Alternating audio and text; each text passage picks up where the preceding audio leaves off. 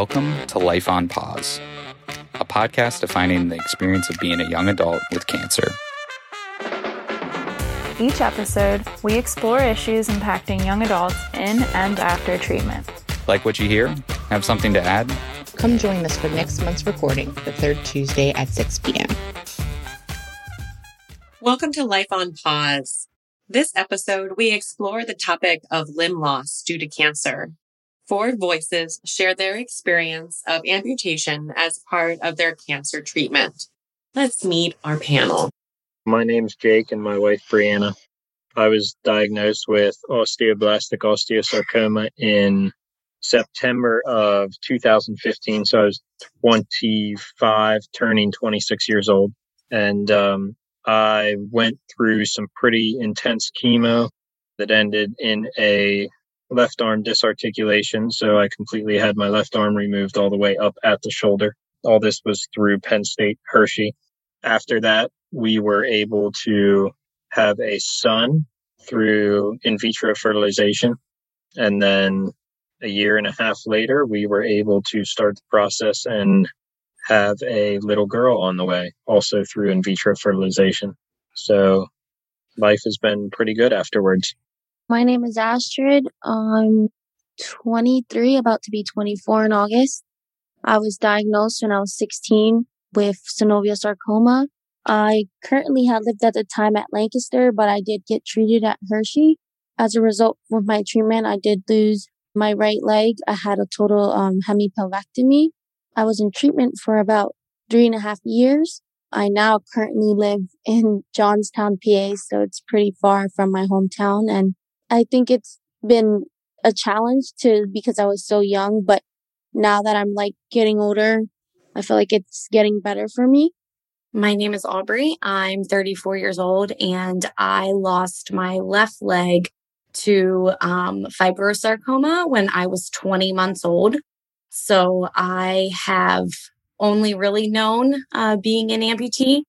And uh, I went through about two years of chemotherapy and then relapsed and ended up going through a little bit more chemotherapy. But I've been cancer free since I've been about five years old. And um, now I am a four diamond social worker and work at the hospital um, at Penn State Children's where I was treated. Life's good. I'm Chrissy Webb, 25. I was diagnosed with osteosarcoma at 15. I live in Huntington. I drove two hours away for all my treatment. I lost my left leg. It was hard when I was so young, but now I'm older and I have a fiance, so it's better. So that kind of leads us to our first question, maybe. Christy shared that it was, and Astrid, that it was quite hard when they were younger. Things are shifting and changing now as they're, they're older. So from everybody, what time periods or ages were easier or more difficult? I would say in high school is a lot harder because I wanted to be with my friends, but I was two hours away. Everybody was going to prom, having parties, hang out with friends, and I was in the hospital all that time. So I couldn't hang out with them as much. Um, I could kind of agree with you, Christy, because actually that was my senior year. I was graduating early and I got accepted into like RN school. Like I was going to go to school to be an RN and I had like so many things planned and then just things changed, you know, in a couple hours. And then I just, everybody that I grew up with or went to school with, they were kind of like just worrying about prom and other things when I was like worrying about, you know, being in Hershey. And then like at the time when my graduation did come around, I had to actually not go because I was so sick and stuff that they kind of made me repeat the whole school year. So I actually graduated a year after I was supposed to. So when I graduated, I kind of graduated with a lot of people I didn't know because I didn't physically go to school for a long time. So it was kind of like strange because people knew me, but I didn't know them. I mean, my high school was very like supporting and they did raise money for me and my family. So like, I'm really grateful for that. But I think it was hard that like, I just didn't get to experience the things like everybody else did. For us, Jake's cancer came, well, it was there for a while, but it came to a head right after we got married in 2015. Just a quick recap of what our year was like that year. Um, we were, we got engaged in 2014. In January 2015, he woke up with some really random arm pain. We got married in July of 2015, went on our honeymoon. He was in excruciating pain the entire time. And then he fell and broke his arm almost a month after our honeymoon. The broken arm was right at the site of the cancer. So that's how we learned that it was cancer was because he had broken his arm. He had done a couple of different therapies to try and figure it out, but they weren't anything super intensive. They weren't anything through a hospital. But the, like I said, the breaking of his arm is what led us to the diagnosis. Uh, he was sent to Hershey and that is where he got his diagnosis. That is where he was treated. He lost his arm in March of 2016 from the cancer. It was basically dead by that point because they had given him a lot of chemo up until March. But just because of the chance of recurrence, they wanted to completely remove the arm. So um, they basically took it right out of the socket and so he has nothing here, pretty much flat. There's a little bit of like a, we call it a flipper, a little bit of a flipper here. But um, other than that, he has nothing there, which we celebrate that day, March 11th, 2016. We've had sort of like mini parties just with our family about that day, just because it was probably the best day of our lives. Jake was no longer dealing with what he had been before. He went through some more chemo and we finished, he finished in September of 2016. Yeah. So I've been five years since surgery, almost a total of five since chemo was done on September 2nd. Through that time, I dealt with comas that I was in for a couple days due to chemo. I dealt with pain. I dealt with all sorts of stuff. The worst part for me, I would say, was just being just married, having a new wife that I'm supposed to be able to take care of and support. And within a month, and then within a month, falling and breaking my arm and being incapable of doing anything. And then a month after that, finding out this diagnosis of cancer. And then a short period of time after that, losing my job. So now, you know, a new family, a new house, facing death, no job, no income, you know, just my wife's income, constant stays at Hershey. We were lucky enough to have a great family support. We were never left alone. Um, up until about Christmas time, both my parents, every single chemo treatment stayed in Hershey. They paid to rent a hotel room to stay in Hershey so they could be there with us.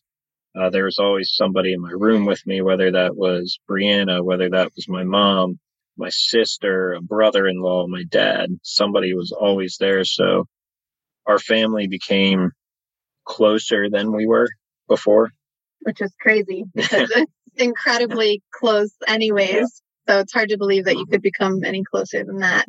Just being married, we had been together a little over eight years before we got married and you wouldn't think that there's much closer that you could get, but it's happened. So, you know, a lot of relationships have arguments sometimes and that doesn't really happen because, uh, you know, everything else in life is pretty insignificant when you look at what not just I went through or we went through, but our entire family. And, uh, because of that, we're working very hard to start up a nonprofit foundation so we're trying to make a very, very good thing out of a very bad thing. And we're not shy about talking about it at all with anybody. I don't think anybody in our family is. There's one quick thing I wanted to add. Jake had said about how he, we had just gotten married and he felt like he was supposed to support me and having a new wife and everything. And I just, this one moment really sticks out in my mind. Um, I can't remember exactly when along the treatment lines it was, but I have kind of a fear of glass, like broken glass. I fear that it's going to get like in my skin and I'm going to have trouble getting it out, like stepping on it, that kind of thing. And it had to be before, somewhere before he lost his arm. And he was pretty um, immobile and not able to do much. And I remember I dropped a glass on the kitchen floor and I just completely broke down into tears. And I just remember saying out loud, How am I going to clean this up? What do I do? You're supposed to be able to help me. You're supposed to figure things out, you know? And it was just a, a really difficult moment for me. Um, obviously, you know, you get the dustpan out, you sweep it up, it's no big deal, but it's just a dis- very vivid description of what he was explaining when he said that he felt like he was supposed to take care of me. And I guess in a way, I felt that way too. So I guess my experience is like a lot different than all of yours as being so young and losing my leg. I didn't really know any different. The only thing that sticks out in my mind really though is my parents didn't tell me. I mean, how do you tell a 20 month old that they're going to lose their leg? But I was a pretty savvy, smart uh, 20 month old. So when I woke up and didn't have a leg, I was super mad at my parents and I didn't talk to them for a while and I kind of shut down. So, like, that kind of sticks out in my mind about being pretty difficult. Not that I have vivid memories of it, but I mean, I, I'm told about it and I can understand how that, how that could have been troublesome for a young child. But throughout my life, I didn't really have, I mean, I struggled doing some things that, you know, my friends were doing or keeping up with them. But my parents were super big advocates with like never treating me any different. So I have two younger sisters and it was always, we all did the same things. We all played sports. My parents never babied me. It was like, if I was resting with my leg off and asked for a glass of water, they were never like, oh, yeah, we'll get it. They were like, no, get up and get it yourself. Like, you can do it which I think really made me into the person I am today because I don't ever even think about myself as like an amputee or, you know, that I can't do things. I don't let the amputation define me. I feel like I define it. So I think that my parents really gave me that as a gift um, growing up because I was never, it never held me back. And a few years ago, I, um, right after I got married, actually, I cut the bottom of my stump and it got infected and I didn't tell anyone. And I ended up needing surgery and a revision done because I let it get really super bad. Because again, I was a new wife and, you know, I'm supposed to be this nice little wife who's helping take care of this family and start this new life. And I didn't want to let anybody know that I was any different. So yeah, I let it get really bad and then had to be taken care of and had to get a new shell. And, you know, it was just not a great time. But yeah, so that was probably one of the most difficult times too is like actually having to take a step back and knowing like I am different and I, do need help. So that's the biggest like thing I had to overcome in my adult life with having been an amputee. So we started to hear stories also about how the people that love you are affected, um, and you know how Aubrey's parents tackled that, um, how it affected Brianna. I'm wondering from the two moms with us tonight, what were some of the hardest moments or aspects of your child's experience? I'm Tina. Um, I'm Christy's mom. I'm still emotional about Christy's cancer. I found out it, she was involved in the 4-H program and I had horses growing up. And so she, when she was old enough to have a horse, she joined the 4-H program at, at uh, Huntington Fairgrounds. That there were so many kids and parents that were involved in taking care of these kids. And the time that Chrissy was jumping, she had a miniature horse because she's pretty petite and she was jumping her miniature horse when she said she felt like a, a crack in her knee, you know, and I didn't do anything about it because she was so young. I was thinking that maybe, maybe it was a matter of, uh, just, and she didn't complain much after that until she went to school and the gym teacher, she was doing the treadmill because she said she, her knee hurt. And so I had my husband take her up to the pediatrician to have it checked out. And um, the pediatrician said that I think it's just a sprain, but we'll have an x-ray done. And I've worked in the hospital. I worked in the operating room for 40 years of my life. And, um, I was there and my husband came in to, with Christy And the uh, radiologist had called down to the OR where I was working at the time and said that your husband's been exposed to metals and she couldn't do an MRI with him in the room and she, Christy wanted me in there. So I was able to get out of the case and go up to the x-ray department and, uh, she did the MRI and, and afterwards she showed us it. And at that point she told us, she said, I think she has bone cancer. I, I, I can remember going home, getting ready to go to Hershey that same day and just crying. And I knew I had to be strong for her, but it was hard. The day that they came in and said that they had to amputate her leg, she was with us. And after she fell asleep, my husband and I walked out of Hershey and there was this huge rainbow across the sky. And I knew at that point that everything was going to be okay. Um, she's been us, been with us and she's now 26 years old and they're still working on trying to get a wedding together. I mean, we, the wedding, we had everything planned for the wedding already and we're hoping it comes real soon now because she's doing really good. But, uh, it, it was difficult. And I'm sure for every family here on this podcast, they've had the same emotional roller coasters and, uh, you are all strong people and I appreciate this. I'm not sure I can even talk about it. I'll give it a try. It is emotional. I don't know how you just sat there and talked for 10 minutes without losing it. I, I envy that.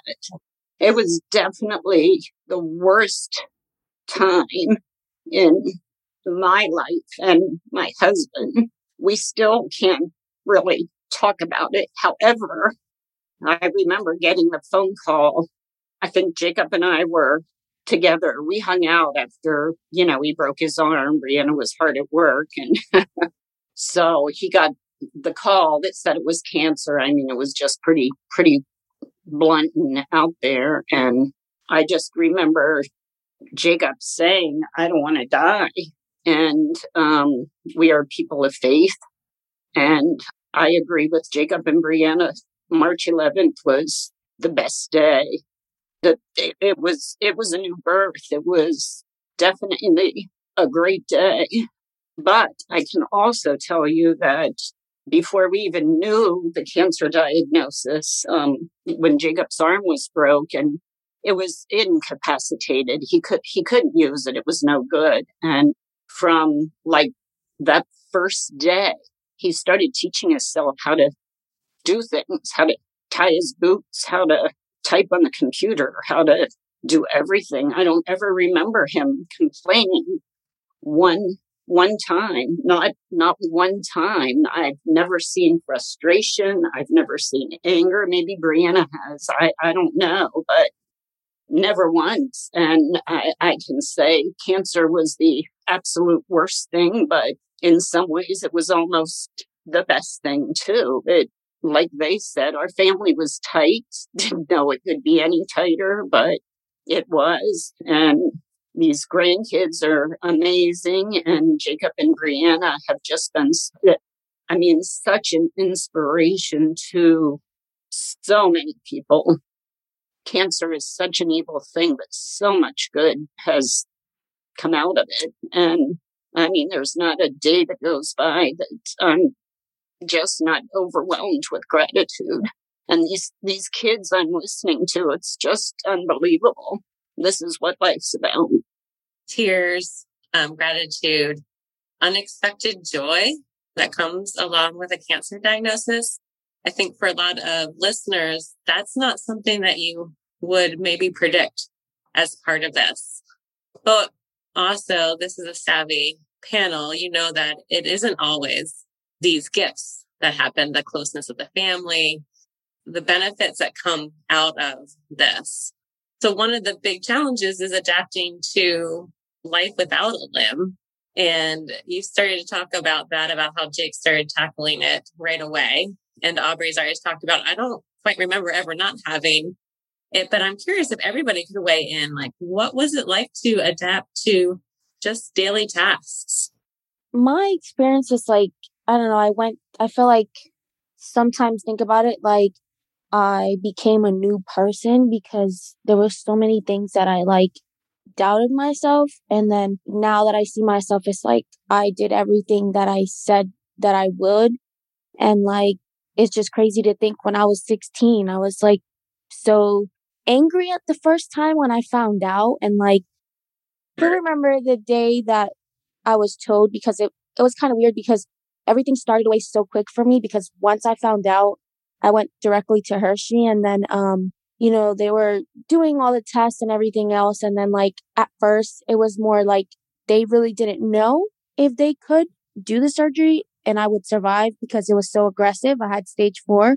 So it kind of went through like, you know, I went through so many emotions because at first it's like, maybe I won't lose my leg. Maybe I won't, you know, it was kind of hard for me. Um, and then I do remember the day that I went back after I got chemo and then they told me like, you know, in order for, for you to, you know, be cancer free, like you'll have to lose your leg. And it was just like from that moment on, I heard those words and like, I couldn't react to it. Like I just remember getting in the car and just sitting in silent and my mom and my brother and my grandma were just, they looked worried because they were like, she didn't say anything. She didn't react.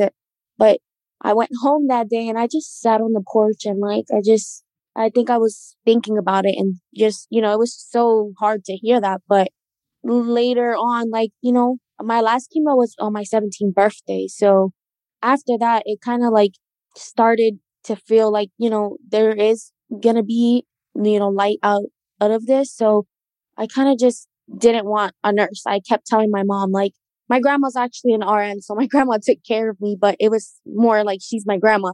I think I adapted pretty quick because I just felt like I needed to, like I had no other option to, I just told myself, like, this is your new life and you can't just throw it away because a lot of people don't get a second chance.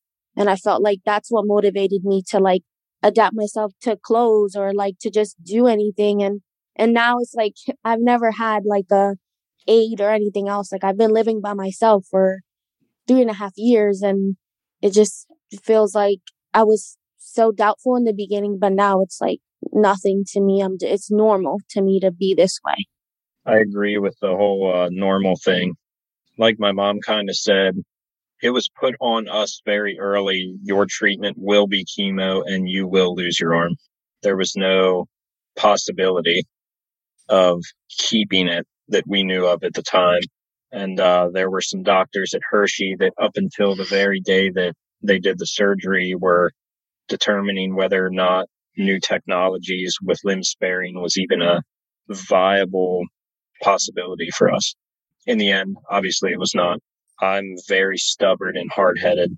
I don't like being told that I can't. I don't like people thinking that I can't. The one thing I asked my surgeon before surgery was, am I going to still be able to drive? I recall his answer being something like, well, it's not like you drive manual transmission cars or anything like that, which is the furthest thing from the truth. All I own is manual transmission cars. To this day, I still drive those. Like my mom said, I, I wear steel toe boots to work every day. I still tie my own boots every single day. Working on mm-hmm. figuring out how to tie our, sh- our son's shoes. we are in the process of remodeling our basement. A lot of that work is being done by myself. My dad comes over on the weekends to help out a friend every now and then. The stigma of I have one arm and cannot is very, very false. I can do a lot better with one arm than most people can with the two that they have. We burn a fireplace all winter long. I split wood for our house, anything and everything. I can change diapers. yeah, change diapers on our son. he does it all. And he never asks for help. Just like his mom said, he he doesn't complain about it and he doesn't ask for help. And I sometimes I just let him struggle, and that sounds terrible, but I'll just like watch him doing something, and I'm like, you can always ask me for help, and he's like, I don't need help. so at work, we make cat litter under the Arm and Hammer brand, and if any of you have cats, you know that some of those boxes can be pretty heavy, all the way up to 40 pounds. We get giveaways fairly frequently. One week it was cat litter boxes, 40 pound cat litter boxes. And we were putting a bunch of them on a cart and my boss handed me a cat litter box, just like not thinking on our walk back to the office, I said, I really appreciate you handing me that box. And he goes, You're welcome, but why? I said, Most people, when they look at me, would never do that. You know, his answer was, That never crossed my mind. I actually forgot that you're missing an arm there. Adapting was pretty quick. It's either you do or you don't. Mm-hmm. And don't's not really an option. Nope. So Jake just talked about how other people perceive him and how thankful he was that his coworker didn't um, even blink an eye and, and threw him the, or maybe not threw, but he did give him the, the 40 pound box. But that's not the case for, for everyone that you meet. One of the questions that we had wanted to cover was how do you cope with how other people perceive you? And maybe also in there, like what recommendations do you have for someone who is closer to their amputation um, date? As a wife, I want to answer this question. How other people perceive him, uh, it really bothered me at first. Um, and we weren't sure how it would make us feel at first. We weren't sure if we would be offended by people's comments. We weren't sure if we would make jokes about it. Turns out we're the, we make jokes about it. So it's all good there. But um, I, early on, I remember being really offended if anybody looked at him the wrong way or I still get a little offended if if people are staring in my head. I'm like what are you looking at? But that's my experience as a wife. I feel like I need to defend him I guess. The biggest thing I've noticed in, um, with Memorial Day having just been yesterday the Memorial Day parade in Hanover has been a tradition for my family ever since I can remember and probably before that. I was wearing a Jacob's Army t-shirt. That's the foundation we're attempting to start up to the parade. And two police officers came up to me and thanked me for my service in our uh, United States military. And how do you tell a police officer that you are not a veteran politely and make them not feel dumb? um, so I, I really get that a lot. You know, the, the beard and the missing arm. Everybody thinks that I served in the military and I always have let down no. Uh, you know, I just had cancer and they cut it off. I wasn't in Afghanistan. Then it's awkward. Um, people don't know what to say. I could care less how people yeah. look at me, honestly. People look at me funny. They ask me in public, do I need help? I don't want your help. I appreciate it, but you know, I'm not a charity over here. I can do it myself. Shelly, you said about helping somebody who's going to lose a limb. Mm-hmm. We had a friend, unfortunately, he did pass away. We met when we went up to uh, give gifts at Hershey as Jacob's Army. My family came over and said that there was this young gentleman my age, 26 years old, the same time that I was diagnosed, who had the same cancer. It was in his knee and he'd really like to talk to me. So I went and talked to him. We exchanged phone numbers. Uh, he had a pretty grim outlook personally in his mind about it. He didn't know how to deal with it. Some probably lots of depression there. He already had a kid. He had another one on the way and, uh, he just didn't know how to cope. He was, he was about to lose his leg and to him, his life was ending completely. And over the next couple months, we talked. I even went up the day of his surgery, was in his room that night with him for an hour or so with him and his wife just to see how things went. And um, by the time he got to the point of surgery, he was ready to lose it. He didn't want it anymore. He didn't care that it was going. He would frequently send pictures of doing anything with one leg. And uh, I can't relate to not having a leg. I think that is way harder than not having an arm. I mean, you get out of bed and you need both of those things to move. Like I can deal without an arm, but this guy is standing on one leg, no prosthetic of any type. He was like demoing a wall or something with a sledgehammer. And months prior to that, he never in a million years would have thought of doing that. It's a big deal, but you can live without a limb. Yeah, I was going to say um, earlier, well, this sort of, and this moves into it. And I think what, what you just said, that's what I mean. All of you kids that have gone through this and, and spouses, whoever, it's amazing because what you can give to somebody facing it is hope. So my point is what these kids can give to other people is what Jacob just talked about. It's hope. You can give them hope. Like this is not the end of the world. But what I was going to say prior to that, it's also a mindset. It's you, you can choose to be a victim or you can choose to be a victor. And just every one of these stories here, it just blow, it blows me away. I mean, you guys are such heroes. It's, it's just unbelievable, but it is the hope that you can now pay forward to whoever might be going through that next. I think that I struggled in the beginning. Like, um, sometimes do have like social anxiety because even with my friends, like I joke around with them and I'm like, you know, when people ask about me, like, how do you introduce me? Like, yeah, that's my friend that has one leg. And like, I don't use a prosthetic. So it's very obvious. Like I use crutches. I don't use a wheelchair. Like I'm very adamant that I don't want to be in a wheelchair because I say like, once you get in that wheelchair, you kind of get so used to that that you depend on that, that I don't want to do that. But, um, I didn't know anyone at the time when I had my amputation. So I think that was very hard for me because I didn't see anybody. I didn't know anyone. And also like the town that I grew up in was so small that like everybody knew everyone. So everybody knew about my cancer. Everybody knew everything. So like even before I met someone, they knew about me. And my name is Astrid, so it's not really common. So a lot of people knew, like when they talked about me, like they knew exactly who I was.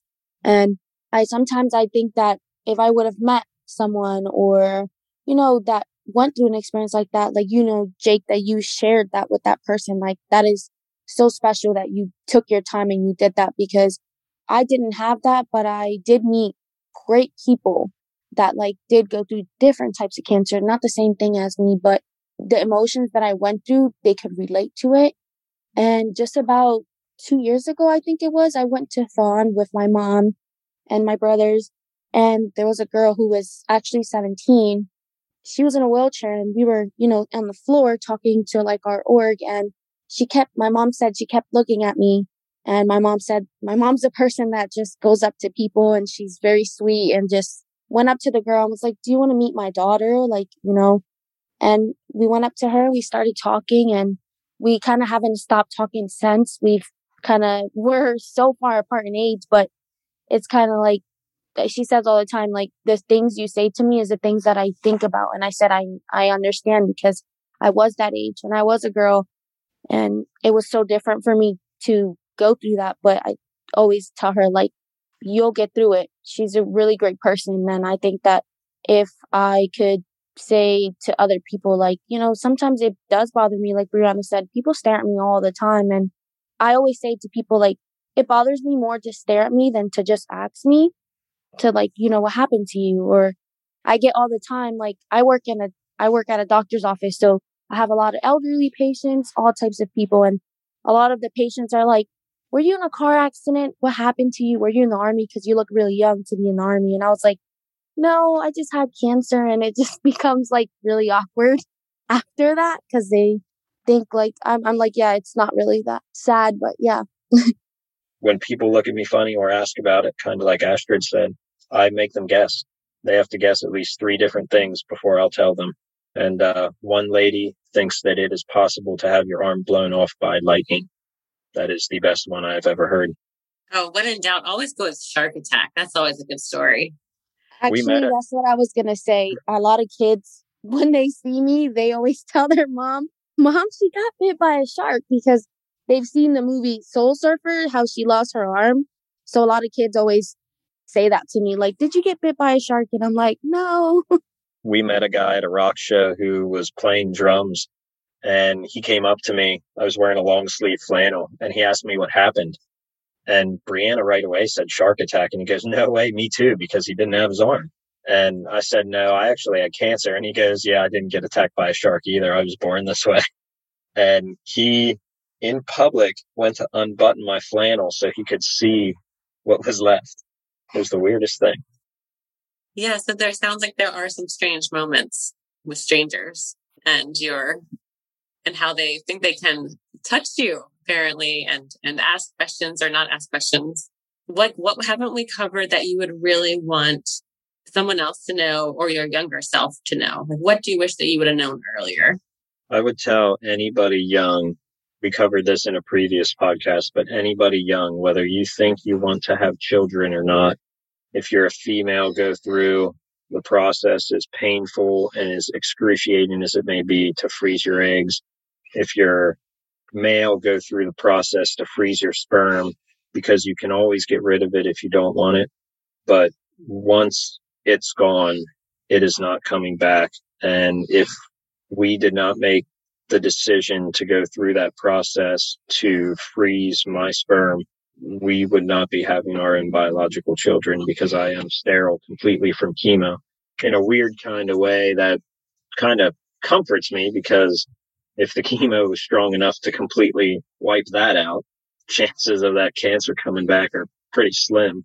But um, that's my biggest thing to anybody going through this process that's young. I just want to add that on like what Jake said because um I actually didn't do that because you know I don't know if I think my family was trying to process everything that that kind of got put away. My mom didn't know how to ask me, but um I would definitely say that because now that I am turning 24 and like I'm actually going through the process of going to a fertility clinic just to find out like what are my chances, what are not, because I didn't get to do that. Um, even though I'm not married or anything, I think that that's one of the hardest things that like when I'm in a relationship now and in the beginning it was hard for me to talk about that because I didn't even know how to bring it up that there could be a chance that I can't, I won't be able to have my own biological child, but that there's so many things out there that we can try. So I would definitely say that I would recommend any young girl who goes through something like this to fight for that because even if you don't want it when you're older, it's just good to have that kind of back plan that you do have that option. I'm wondering, Aubrey, if you can put on your hat as a four diamond social worker and talk a little bit just about that for everybody um, preserving before treatment isn't an option and pros and cons of that part.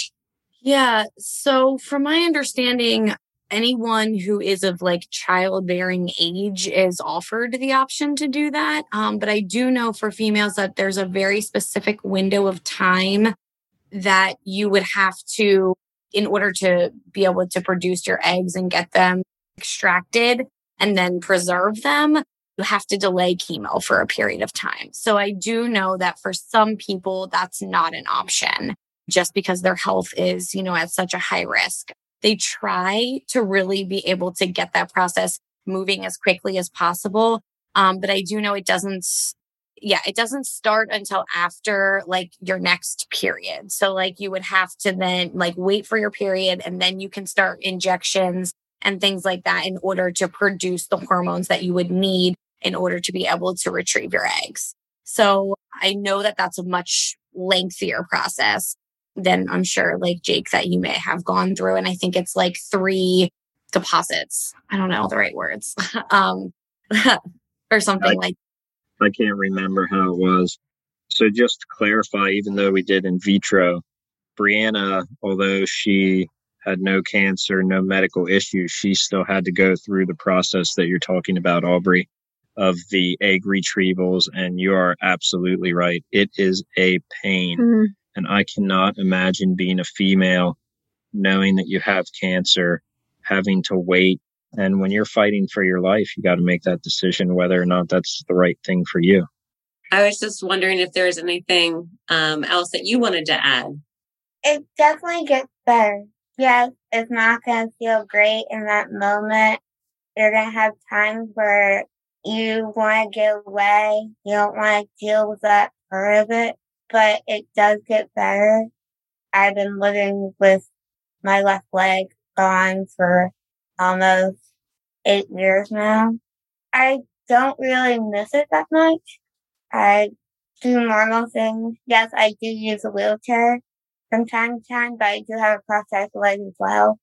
It does get better. I do rock climbing. I've gone rock climbing. I've ride horses with my prosthetic don't really miss it that much. You got to look up a guy named Hugh Herr. Ever hear him? No. Look him up. He lost his limbs as a rock climber from frostbite. He was a free climber. They told him he'd never climb again. And uh, he is a PhD for MIT and has designed some of the most advanced leg prosthetics that our country, our world has ever seen, all because he was told he would never climb again. Both legs gone. You got to look him up. He's an amazing guy. You know, there were so many good times that we had and so many struggles. I mean, and, and my grateful feeling is the fact that she's still with us. She had gotten down to her lowest bottom weight. She weighed 51 pounds when she was in there and struggling. And so she's a little cracker. but just wanted to open it up for closing thoughts, goodbyes, appreciations um, from everybody as we as we wrap up our time together. I'm excited to have been invited. I think again that these folks that have gone through this have, are just beacons of hope for the next guy in line because we just never know. Thanks, Shelly, for this opportunity, for bringing us all together and for including me in this and allowing for this open space for us to kind of share and reflect and kind of give some hope, like you said, Lorraine, um, for future amputees and patients that may not know what they're getting themselves into. Um, you know, it doesn't, limb loss doesn't come without its challenges, but, you know, like I think we've seen in this podcast tonight in this conversation that there are a lot of silver linings. And, you know, I think like my main message whenever I meet with patients that are either losing their limbs or about to is just you're stronger than you believe. So I try to, you know, bestow that upon their parents and also the patient because you know it, it is about the mindset. I think someone brought that up earlier. It's if you have a positive mindset i think you can get through anything. It's the will to not want to other people to think you can't do it is stronger than the fact that you really can't. So like i said thank you so much everyone and it was great to hear from everyone. Thanks for listening to Life on Pause. Ideas or suggestions for future episodes? Feel free to share them with us. Join us for the next recording on the third Tuesday of the month. Until, Until next time. time.